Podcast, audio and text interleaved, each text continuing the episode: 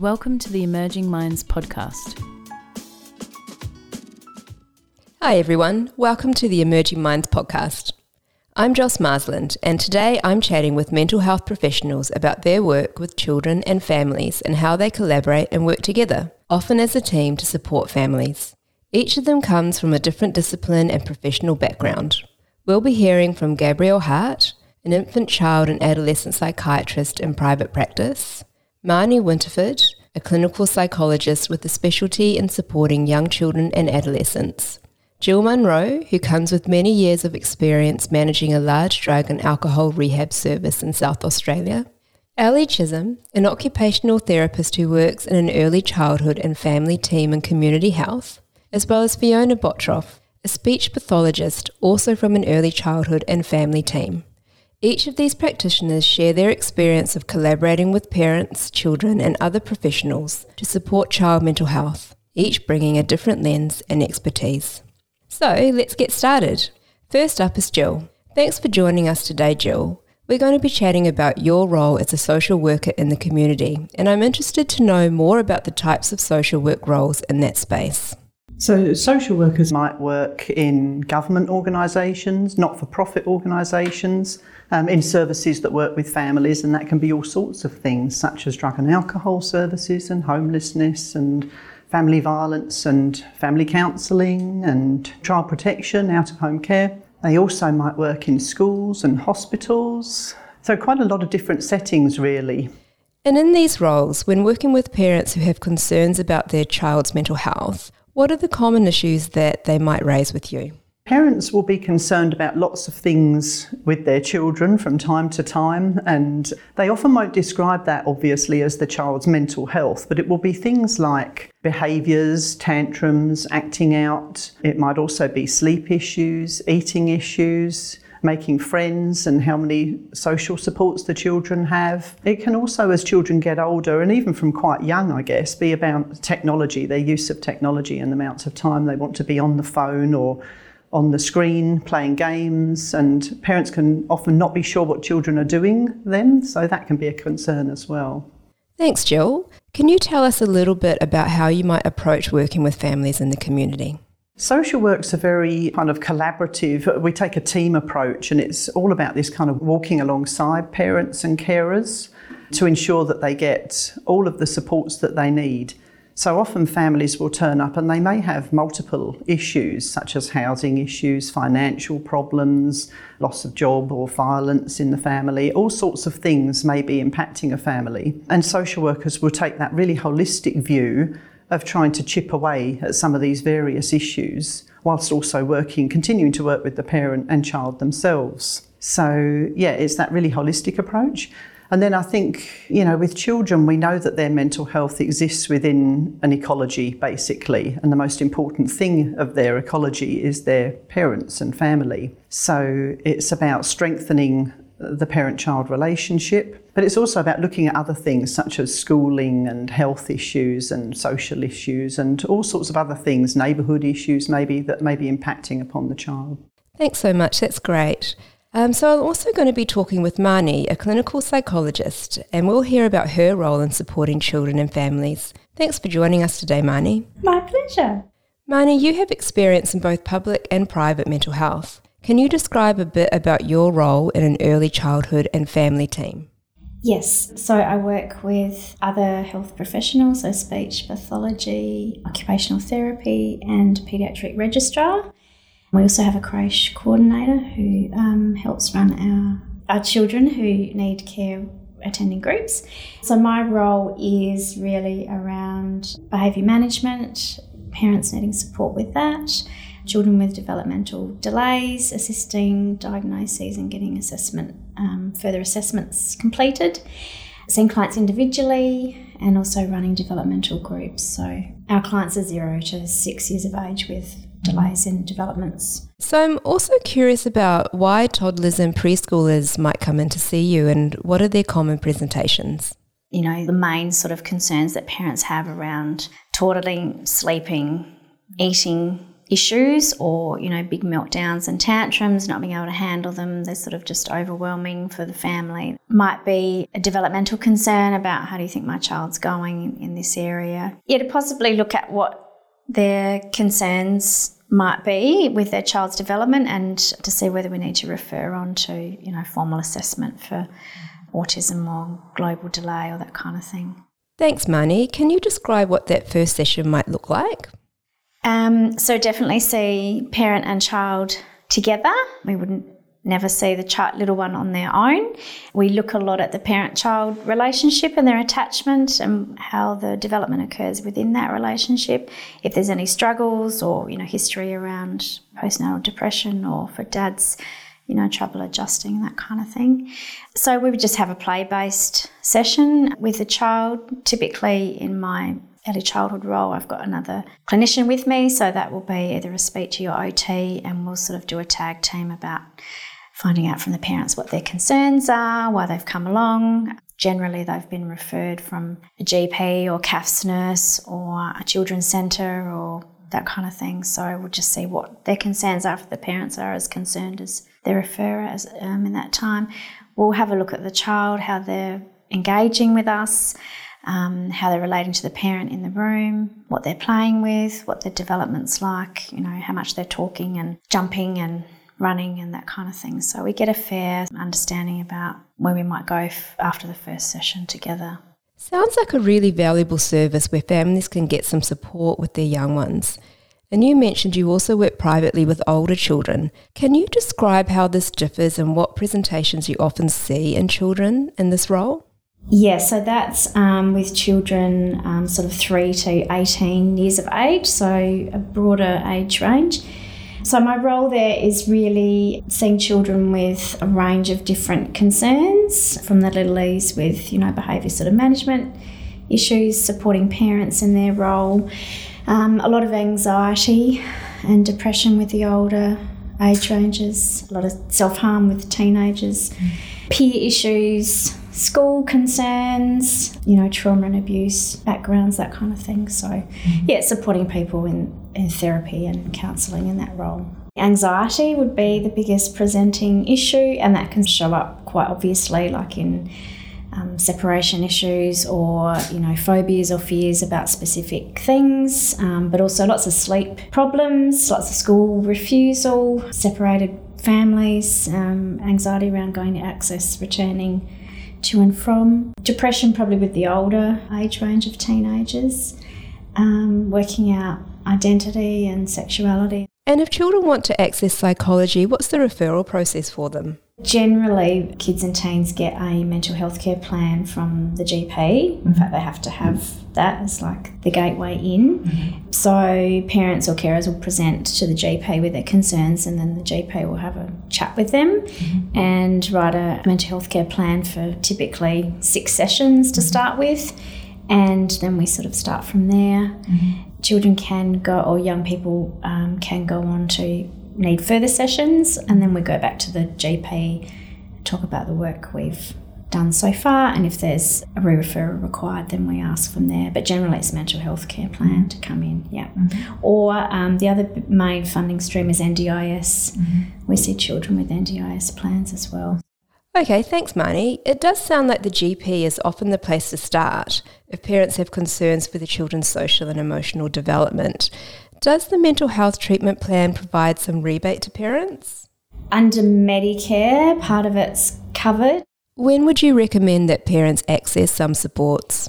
I would generally recommend that parents or carers seek support when they feel as though they're becoming overwhelmed or just completely at the end of their tether with, you know, what's going on for them in trying to support their child in their behaviour or, you know, any of their functional sort of daily skills. Um, they might be needing a little bit more input, some ideas around what they could do differently. I imagine it might at times be hard for a parent to know whether their child needs a psychiatrist or a psychologist. Would you be able to take us through the difference? So, the main difference is psychiatrists are medical doctors who have got specialist training after they've done their medical degree.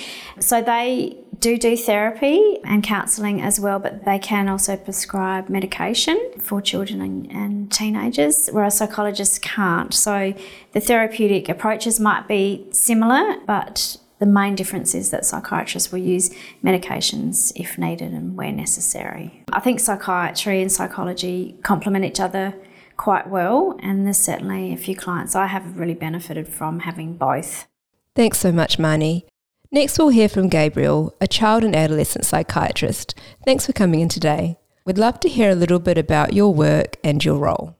Sure. So I'm a child and adolescent psychiatrist and a family psychiatrist, and I work from my own practice in Dulwich, private practice.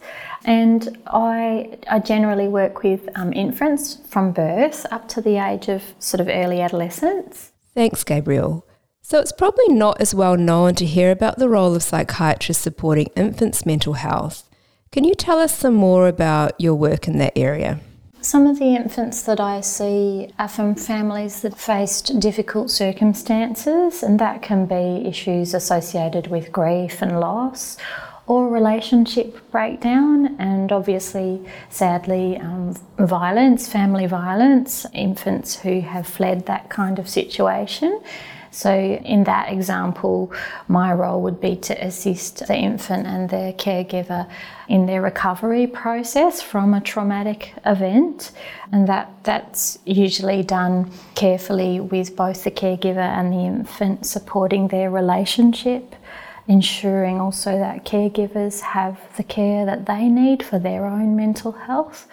Uh, where possible, it, it's often a play based intervention but my work has many different aspects, such as helping the caregiver to um, understand the symptoms that the infant might be going through, what that means in terms of their development, and perhaps why the symptoms are there to give hope and foster recovery as well, and developmental support for the infant. I guess some other examples would be infants with troubles um, settling emotionally, so trouble settling to sleep, um, feeding troubles, and sort of infant irritability. And occasionally, um, infants, when they've been through a lot of trauma or distress, can actually withdraw into their own little shell. So that can be a way that the infant shows us that they're struggling. So, Marnie and Jill have already mentioned some signs that infants and young children might show that indicate they're having some struggles. What do you look out for when it comes to infants? I think some red flags can be perhaps also noted. We've sort of talked about perhaps infants struggling to settle or to feed or to sleep, or, or perhaps not engaging with their caregiver with their gaze. Infant gaze, their eye contact is a really, really important. So there's those little signs that perhaps we might notice aren't quite there, and we would like to know why. But I guess other red flags are to do with perhaps how the caregivers are feeling, because the world of the infant is very much the health and well-being of the caregiver and the family unit around them. So, for example, if we could see the caregiver was really struggling to see the infant for what they are, sometimes they might be struggling so much with their own depression or fatigue or anxiety that they're having trouble actually looking at what the infant is trying to say or what the infant might be needing, and they can sometimes accidentally almost um, misinterpret things or have some old ideas in their own mind due to their own stress or trauma from their own background. So, some of the infant work to support the mother and baby or the main caregiver and baby to see each other can be to take the time to really help the, the caregiver see their child and what their child might be trying to say with some of their symptoms or struggles, and trying to do that in a very caring way where we wonder and we're really curious together about what this baby is going through at this moment in time.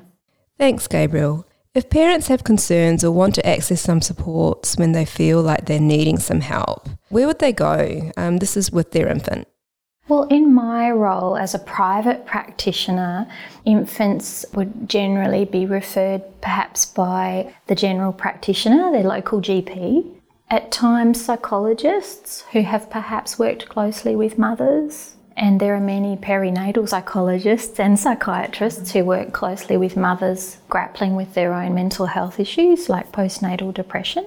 Um, I guess community child and maternal health nurses are really important. They have contact with babies and, and their caregivers, so can notice when things are perhaps not going so well and can mention the role of an infant psychiatrist as a possible source of help. What do you consider are some of the protective factors that enhance the social and emotional well-being of infants and children? And how do you hope to strengthen these in families? I think for me in my work, I most hope to intervene to support the relationship with the caregiver because the infant's world, of course, is also things like community and school.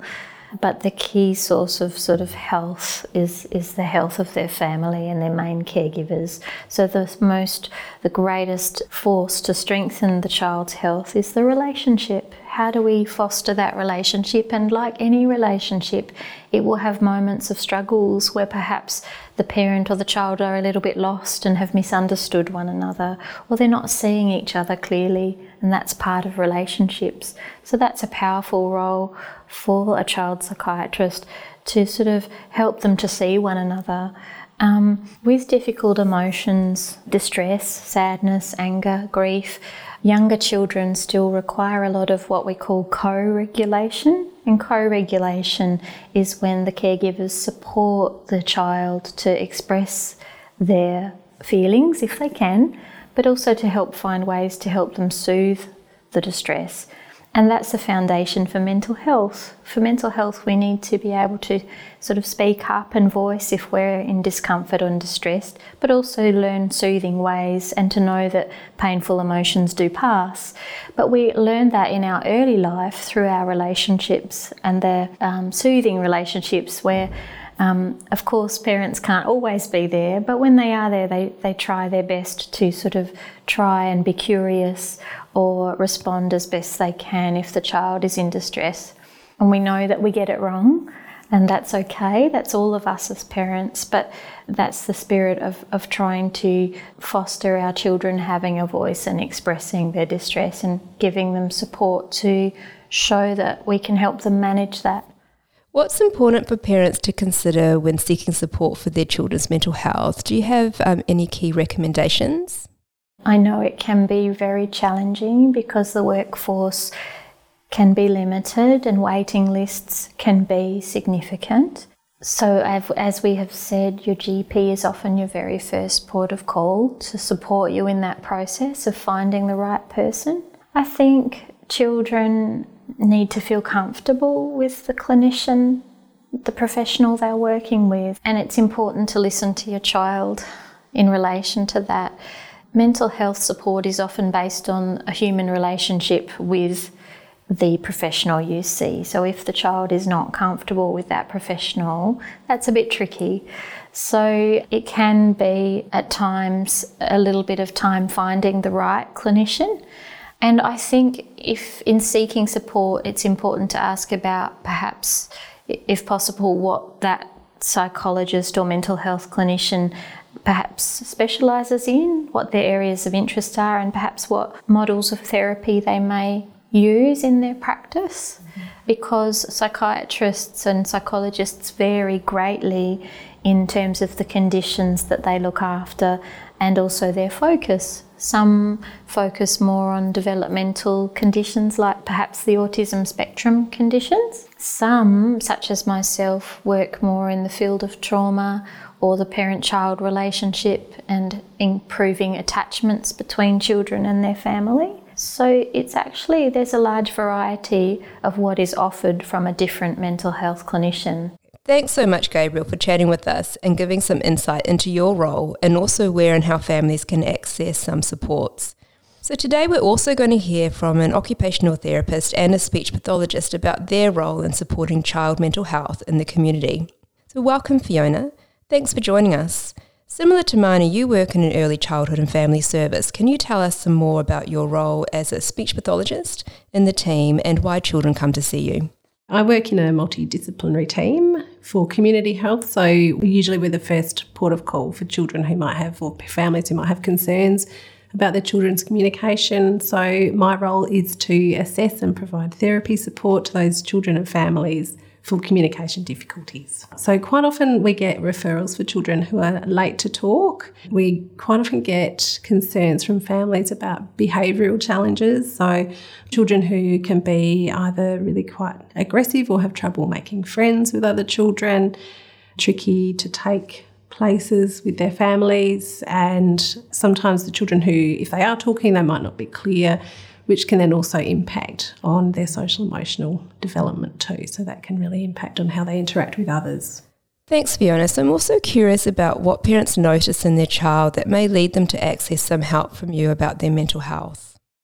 Quite often, parents wouldn't name that they see it as a mental health difficulty, um, but they might come to us with concerns about their child's behaviour being challenging for them or the difficulty that they have interacting with other children in different environments. They might be shy or withdrawn or anxious children. So they're, they're the sorts of things that are red flags for us to, to look into and to support the family with in terms of accessing wider supports within our team. So we can certainly be a part of that process and assess their communication because it can be bidirectional. So communication difficulties can impact on a child's mental health and then a child's mental health might really impact their ability to communicate and engage with the world and other people. So, how do you then invite parents to consider that their children might be experiencing additional needs more than just their language development?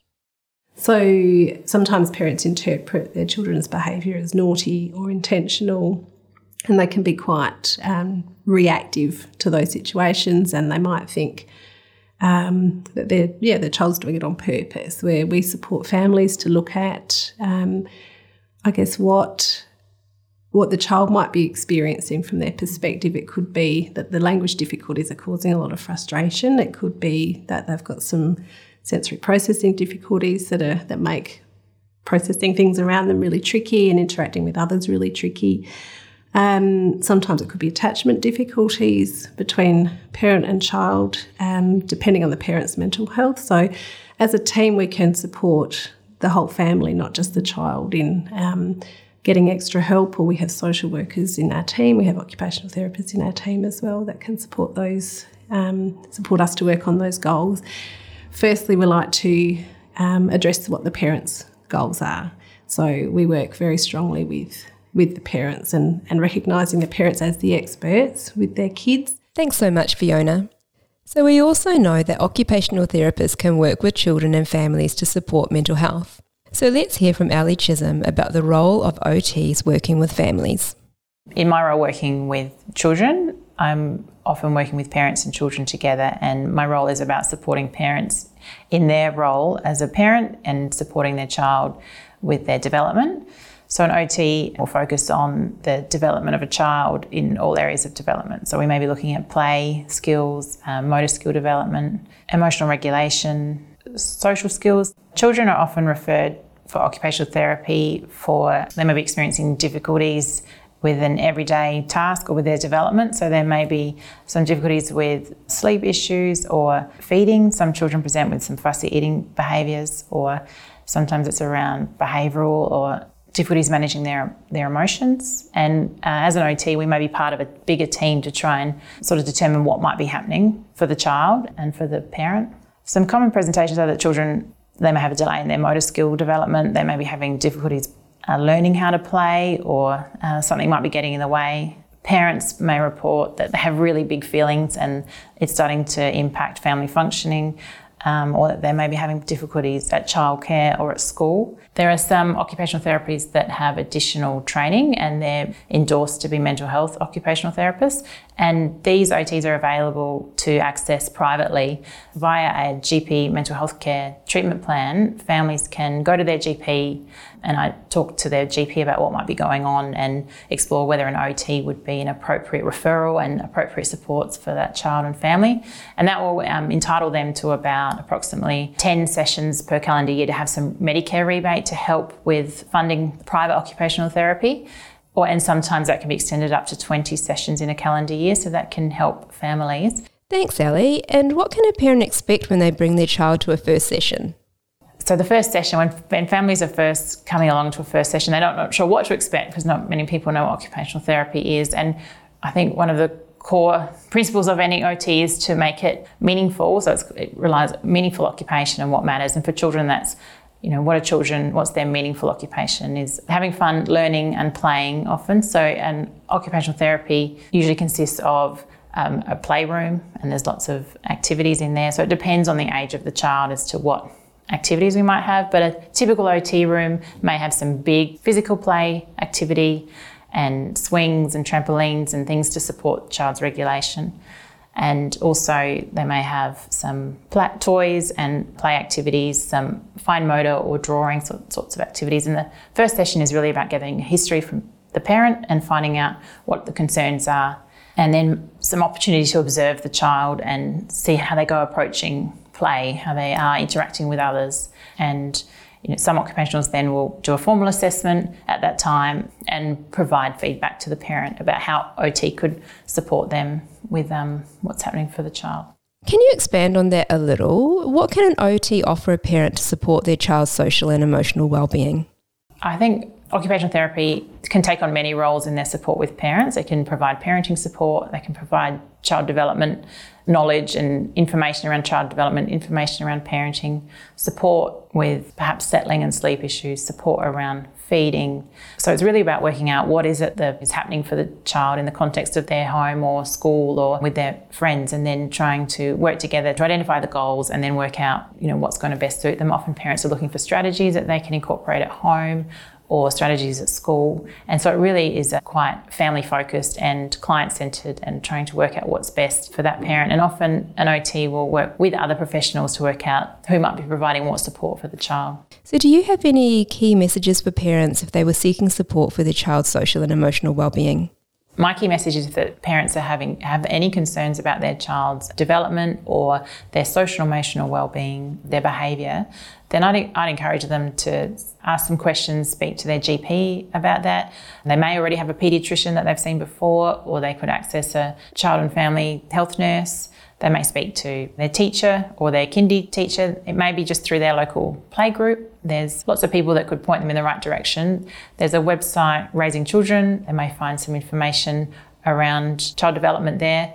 But often it's just sort of asking and seeking help, and there are services. There are supports out there that can really help families in their role as parents and parenting a child maybe having some struggles. I think the other thing, my key message is, is that it's quite common that at some point, as parents, we're you know having difficulties with our children and parenting, and it's um, it's okay to reach out and ask for help and say, hey, this isn't really, this is not going how I expected it. This is not what I was thinking, or I don't feel like things are going well, and it's a good place to start to just ask for some help, or even just have a have a chat with someone about it, and you know that can be reassuring. And then if there's any more support that's needed, then the referrals can be made, or they can reach out who they need.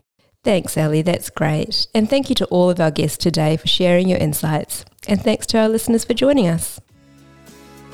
Visit our website at www.emergingminds.com.au to access a range of resources to assist your practice. Brought to you by the National Workforce Centre for Child Mental Health, led by Emerging Minds. The National Workforce Centre for Child Mental Health is funded by the Australian Government Department of Health under the National Support for Child and Youth Mental Health Program.